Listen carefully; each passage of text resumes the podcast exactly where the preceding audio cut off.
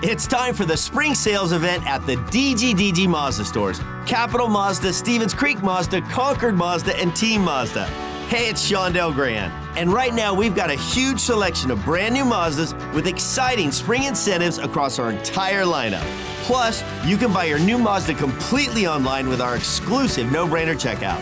Don't miss the spring sales event at the DGDG Mazda stores in San Jose, Concord, and Vallejo. Shoots and scores! Tomas Hertl hits the jackpot! You're listening to the San Jose Sharks Morning Tide, brought to you by Coors Light. Score, score, score! Logan Couture wins it in overtime! Now, here's your host, Ted Ramey. It's down to zero. The horn sounds, and that is it. The 2020-21 National Hockey League season has come to an end for the San Jose Sharks. They come off the bench to console and welcome Alexei Melnichuk in his second career start. And for Patrick Marleau, he quietly exits the ice. Will this be the final time in his National Hockey League career? We do not know. But what a career if it is indeed over. 23 years, 1,779 games, just a couple of points short of 1,200. I'm not betting against Patty. Here he comes back onto the ice now. And he is going to be really, really serenaded by the fans here. A rousing ovation for Patrick Marleau. One final time this year. Well, I think the things that went well is, is, is you know, that we uh, uh, we got to see a lot of new faces, and we got to have, uh, you know, the last few weeks, especially after the deadline, that uh, you know we, we we had we got to see some prospects, and uh, you know we went through a trade deadline and uh, restocked the shelves. Got a guy like Barabanov, you know, so that that was a positive. I think you know being able to experience the Patty Marleau, you know, breaking the record, that was amazing. I think there was a lot of good things that happened along the way. I thought that you know our dressing room's a better room than than it was when, in, in training camp. And uh, this is just a good learning experience for everyone. If I could take anything from this, and I just said this to the guys, I think we all have to learn, um, you know, remember this feeling. And, and this organization had to take a step back this year in order to take a step forward. And uh, I know that's a little bit of a cliche, but uh, um, that's the absolute truth. You know, there was a, a, pass set out early on, and that started last year at the uh, at the trade deadline, uh, last hockey season, and uh, and we had to live through it this year. Um, but I, I, I really truly believe that that uh, moving forward, it'll be a different situation. It'll be a completely different set of expectations. And, uh, you know, and that's how it should be. All right. Good morning, everyone. It is bittersweet, or actually, it's really just bitter. I'll be honest. I, I'm not happy about the season being over. I know this was not the best season of Sharks hockey that we, we can remember. And I know that we, we all associate Sharks hockey and the standards we have for the franchise and the product on the ice as being much greater than what we saw this year.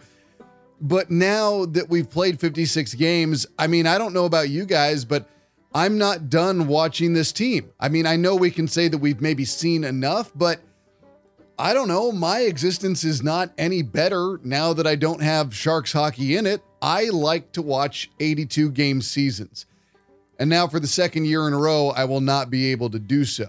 And obviously, a worldwide pandemic has made that an issue, but I don't like feeling like 56 games is all we get. I want to see this team have 26 more games. And obviously, this team was not worthy of, of the playoffs this year. And I completely understand that, but it doesn't make me feel any better about the fact that this season is over. Even though the team wasn't great, even though the team wasn't good, the team was middling. And I think that as you heard from Bob Boughner on the way in there, they had to take a step back to take a step forward. And I know that that, like he alluded to as well, is a cliche. However, there is some truth to it. There, there's a lot of truth to it. You can't be at the level that the Sharks were at forever. And it's a credit to Doug Wilson and everything that he's been able to do to keep the Sharks at that high point for so long. And that's probably part of what makes this recent history feels so bad and so unsatisfying. But you have to put things in a place where you can restock your young players, restock the farm system, get more picks, get more potential for trades, get more potential for everything. You have to tear yourself down a little bit to build yourself back up. And I know that that is not a satisfying reality for everyone. You want to compete for a Stanley Cup every single year. I am sure that is as true for you as it is for Doug Wilson, but I'm sure he's also being realistic and saying, okay, I have to put things in a place to where we can start that build back up.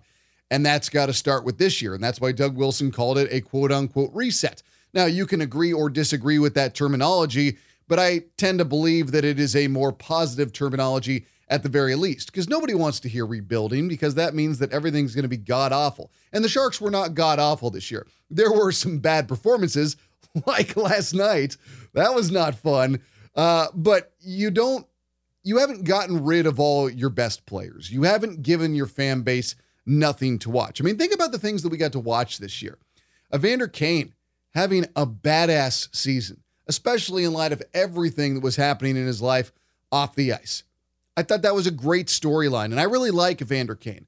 And I think the fact that he's improved his game on the ice in terms of the mental aspect, in terms of not being baited by players on the opposition and finding himself in the box far too often, he improved his game. And in earning himself more time on the on the ice by not being stuck in the sin bin, his performance went up. He was on pace for his best season. Things like that, to me at least, are massive watching guys take steps in a positive direction are a huge part of what you want to see. You know, Mario Ferraro, he's another guy in year number two, taking huge strides in his career. You watch the player that he's developing into, you watch what he's capable of night in, night out. The fact that in year two, he knows how to show up for every game. He knows what he is being afforded in terms of an opportunity. He knows what this franchise wants to be, what the level of expectations are the other defenseman he's playing alongside. And he stepped up his game to be worthy of playing alongside great players. Then you get another guy like Nikolai Knyzhov, who has a rookie season with the San Jose Sharks that I think that none of us were really expecting to be that good. That's not to say that he doesn't have things to work on. And we actually got word that he's going to have to have uh, surgery on a sports hernia, which I've had multiple inguinal hernia surgeries, and uh, those are not a fun surgery. I'll put it that way. Uh, but it's also not something that should keep him out for long. He should be able to bounce back rather quickly from that. From my understanding of other guys that have had sports hernia surgeries, I've never had the sports hernia surgery per se, but I've talked to people that have, and I've had other hernia surgeries. So I feel pretty safe in saying that I feel he will be able to uh, bounce back pretty quickly. But I will also uh, tell you that I am not a doctor I just kind of play one on Twitter and in podcast form at times. However, Nikolai Knyzhov was a bright spot this year. What he was able to do, what he was able to bring every night, you appreciate that because this was a hard year. And in years where guys are trying to establish themselves, it's a lot easier to do so when everything is going right around you. It's a lot easier to find those motivating moments to step up in the midst of a big game or a big stretch. You know, you just it's easier when things are going well around you. I can't say that things were going well around Knyzhov. I can't say that the Sharks were giving him reasons to really go above and beyond. And I don't mean that he shouldn't feel the need to compete, but I mean when a team is on the outs for the majority of the year and not able to fight for those playoff spots, especially after an eight game losing streak, you would understand if a guy's game was not taking those necessary steps because I think there can be a bit of a defeating mentality with what's happening out there. But that didn't occur. He seemed to appreciate the opportunity he was given, and he seemed to appreciate just what it meant to his career. And I think also the thought of being able to play for Russia in the Worlds, which unfortunately is not going to happen due to that sports hernia surgery. But I think he was looking at it from a very mature standpoint and looking at everything he was being afforded and trying to maximize it, even if the team was not a great team. And that speaks volumes to me it should speak volumes to Bob Boughner and his coaching staff, to Doug Wilson and his staff. I think those guys take notice of those efforts that even if the results aren't what you want them to be, the effort on the ice was there. And also, you could see the strides the player was making in terms of improvement. And those are the things I was focusing on last night because it was easier than focusing on a 6 nothing loss. Yeah, I mean, that sucked. I, am not going to lie to you. I kind of expected it, or I didn't even know if I expected it. I was aware of the possibility that it could occur because Vegas was fighting for something and the Sharks were not. And you don't have your captain out there, and you have a lot of guys, especially a lot of veteran guys who have a lot of pride. And this is not the reality that they're used to. It's not the, the reality that they were expecting at the start of the year. It takes a lot of wind out of their sails. You, the writing was on the wall that the season was over. You could feel like something like that was coming. And the only thing that really, in my opinion, made it a really negative night, because otherwise it's meaningless, the season's done, was just because it may have been the last night ever for Patty Marleau. And you know, we've said so much about Patty Marleau this year, and it still feels like it's incomplete. It still feels like we should have more to say about him. And I'm still trying to wrap my head around his accomplishment. And the best, the best that I've been able to come up with is that Patrick Marleau is literally living history. He is a walking monument to the NHL. And I, I still, even when I say those words, I'm not sure that I understand it. And I probably won't understand it until I am older, until I have gray hair, until I am able to put things in greater perspective. Because for Patrick Marleau, he's just a guy that I've been watching since I was 15 years old. As I have said multiple times on this show, I was 15 years old and a freshman in high school when Patrick Marleau started playing. And I thought it was pretty cool that he was so close in age to me at the time. And I remember my dad talking about this, you know, kid who was supposed to be one of the next big things in hockey and he was a San Jose Shark. And so that obviously carried some gravity with me. And he is one of the few guys left in sports that's older than me. And I don't say that in some sort of uh, look how young I am sense. I mean, it's incredible. I'm 38 years old. I felt really good last week and went running, and I just had a great workout. And then ever since, my foot's been just absolutely killing me.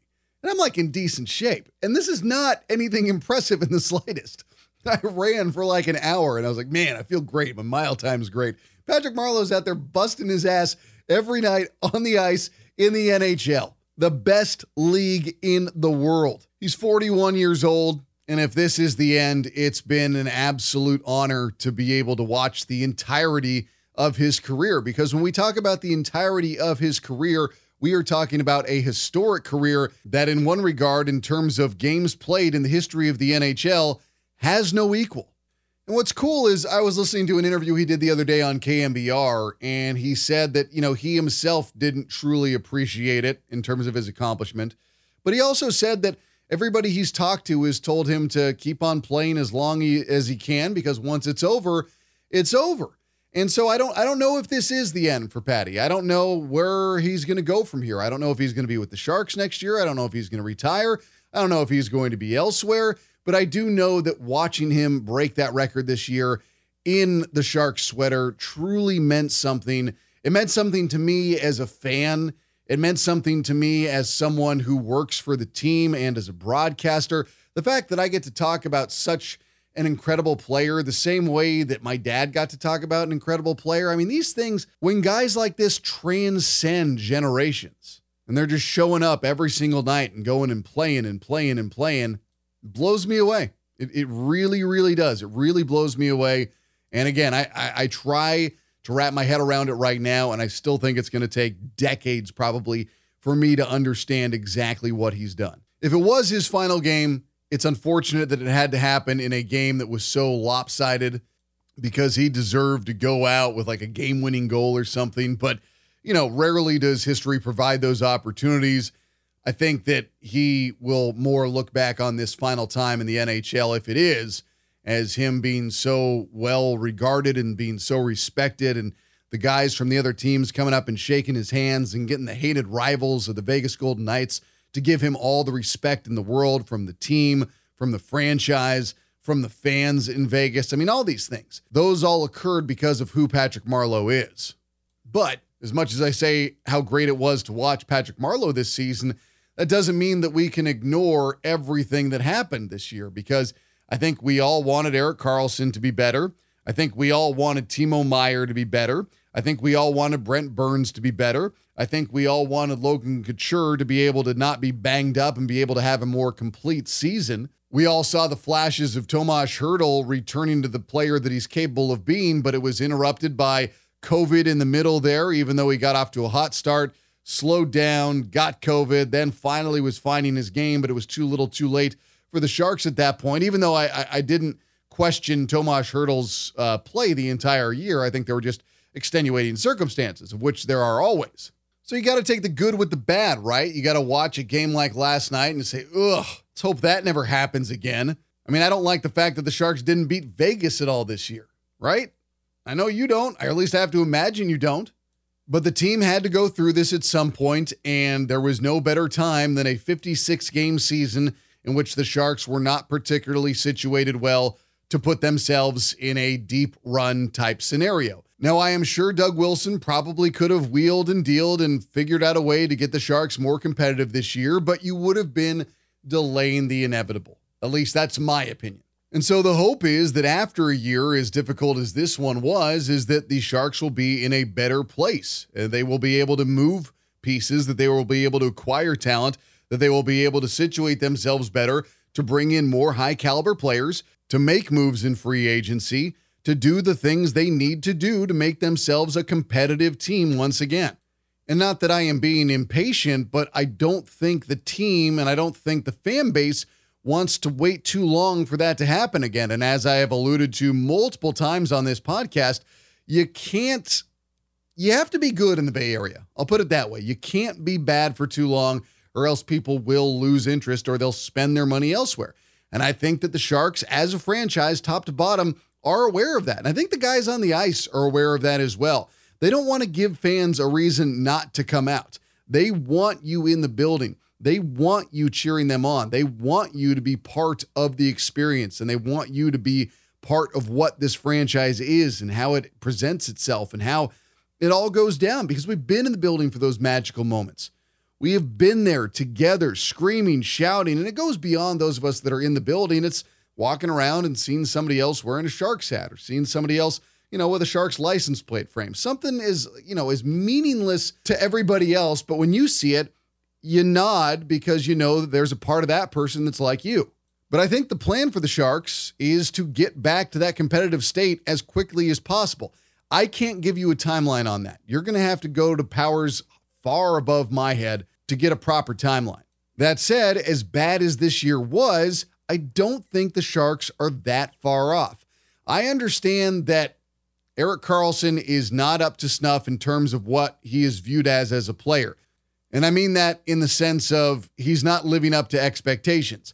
But I also know that just because he did not live up to expectation this year, that doesn't mean he can't live up to expectation next year. Each season is individual, each player is individual. And I think that Erik Karlsson is of a talent level and is of a level of professionalism that he knows he has to be better. And I also think that the Sharks overall, when we talk about the entirety of the team, we have to acknowledge that if the goaltending was better, the team would be better. And I know that is a ridiculous oversimplification of what is actually happening on the ice. But if the Sharks had a better goalie, they would have been potentially a playoff team. Or they would have been in the hunt. It would have come down to the last few games of the year, as opposed to an eight game losing streak in which it all fell apart. But I'm not here to BS you. I'm not here to tell you things any different than what you saw. Sharks, plain and simple, were not good enough this year. The goalies weren't good enough. The offense wasn't good enough. The power play wasn't good enough. The superstars weren't good enough. It all needs to be better. We are all aware of these realities. But the other part of that reality is this year, the Sharks were not at a point to maximize what they have in terms of their top level talent. So they got young guys in there, they gave them their opportunity. They've been evaluating. They've probably seen ceilings and floors for a lot of these players. They probably look at the picks they have. They probably look at the talent they have, and they're now in a better position to situate themselves better for the future, to get right back to being a contending team. I know some of you don't like the contracts, and I, and I get that. But if you went around to GMs around the league and you told them, hey, you've got Timo Meier, Tomas Hertl, Evander Kane, Logan Couture, Erik Karlsson, and Brent Burns, I think they would all acknowledge you could build something around that pretty quickly. It doesn't mean that every single one of those situations is ideal, and I'm not going to tell you that it is, but I also think that there is a strong base on which the Sharks can build. All right, we're going to take a break. On the other side, we are going to get more into post game and, well, post season reaction from the head coach, Bob Boughner. You're on Morning Tide. Coors Light wants to help you catch a Sharks game from the best seats in the house. Just share a photo of your Sharks at-home game setup to sjsharks.com slash home ice for a chance to win Coors Light Silver Seats tickets, Sharks gear, and more. Winners will be chosen weekly. So post a pic showing how you watch the Sharks to sjsharks.com slash home ice today. 2021 Coors Brewing Company, Golden, Colorado. Must be 21 or older. Celebrate responsibly.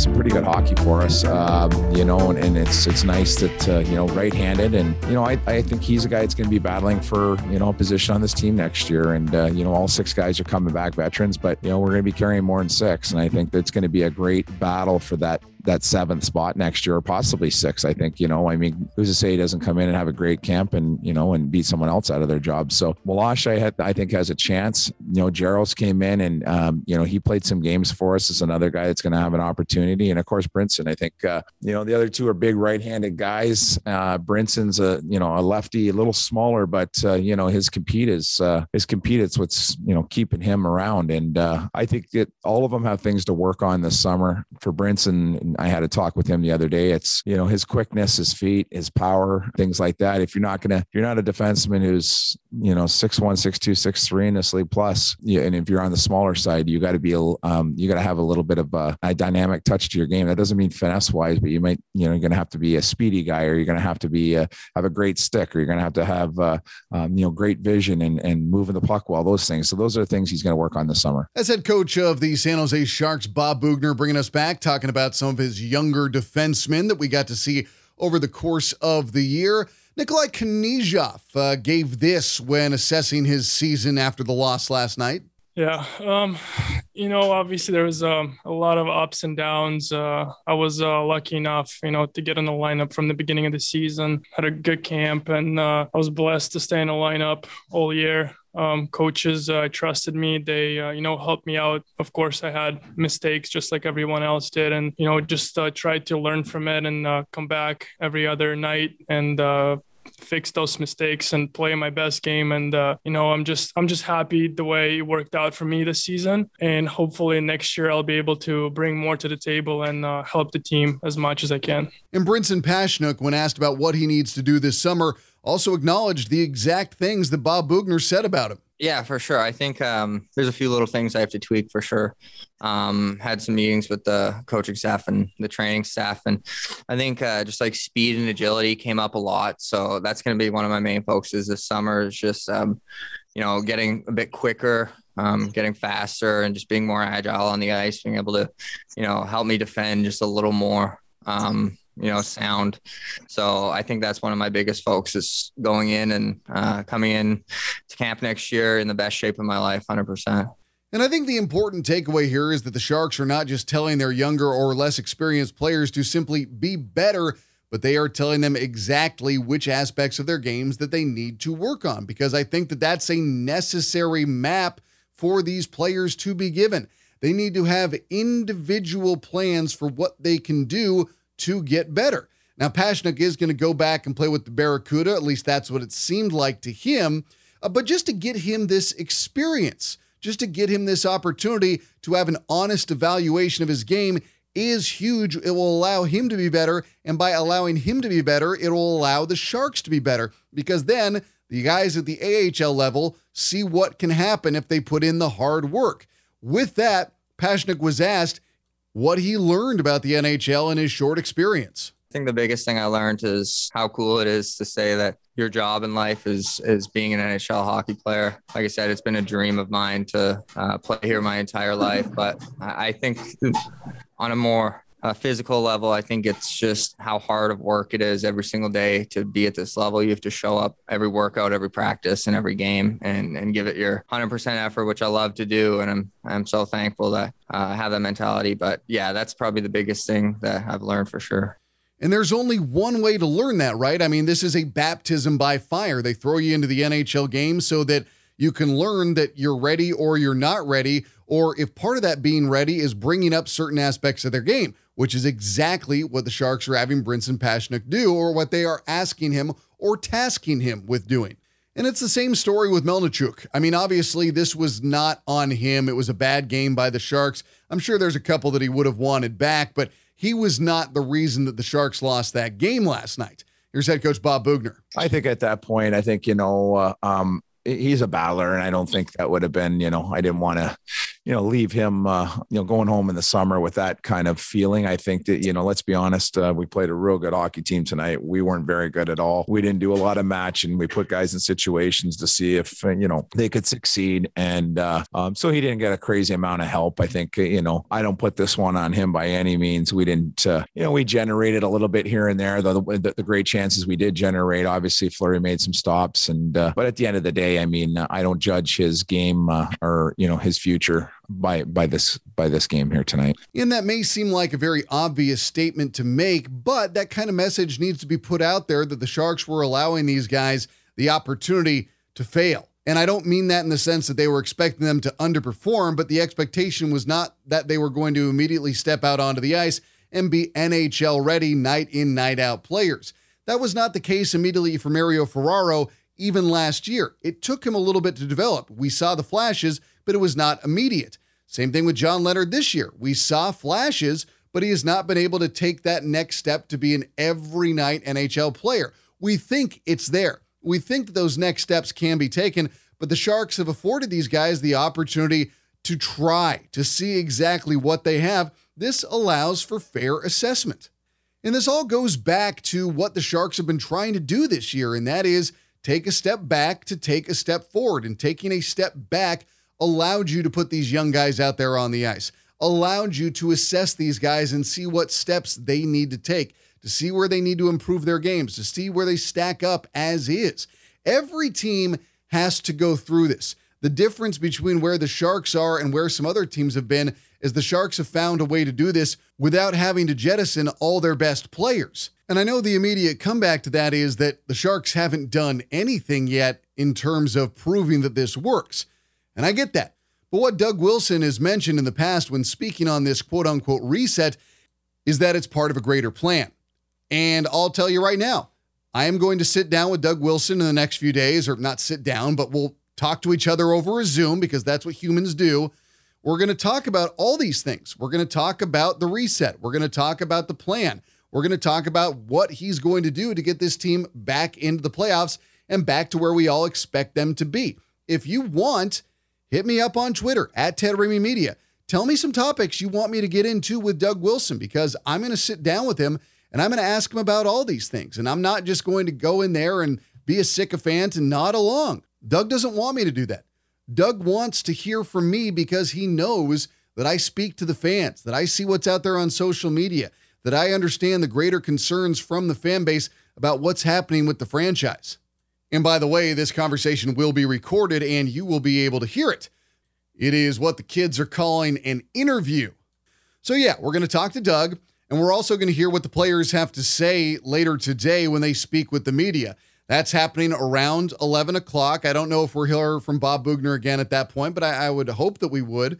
But we're going to hear what they have to say about the season. I wouldn't mind hearing from Logan Couture again. I wouldn't mind hearing from Erik Karlsson, Timo Meier, you know, a lot of these big players and a lot of the younger guys as well, especially a guy like Mario Ferraro, who in his second year with the Sharks has stepped into a, uh, well, he's not wearing, you know, the A on his sweater just yet, but they talk about him being the heartbeat of the Sharks, being one of the driving personalities behind what this team has been able to do. You want to hear from these guys. So when the next episode does come out, and that's hopefully sooner rather than later, we are going to get into this post-season reaction from the Sharks, from Doug Wilson. I mean, he doesn't have to tell us everything he's going to do, and nor would I expect him to, because he has to uh, he has to have these cards to play with other teams in the league. But I know that we want to hear about what he is going to do to address the deficiencies of the Sharks. He has an offseason to get this team back to where he thinks it should be and back to where we think it should be.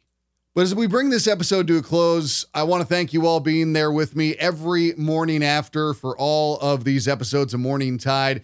Even though the product on the ice has not always been scintillating, it's always given us something to talk about. And I appreciate you tuning in. I appreciate you engaging with me on social media. I appreciate you uh, being part of the greater community that is the Sharks fan base and franchise. Uh, but that wraps it up for today's episode. We've got more Morning Tide coming for you as soon as possible, and we'll get that interview with Doug Wilson. We'll get into the postseason reaction from the players, all that and more when we come back again. For the San Jose Sharks, I'm Ted Ramey signing off. You've been listening to the San Jose Sharks Morning Tide, brought to you by Coors Light on the Sharks Audio Network.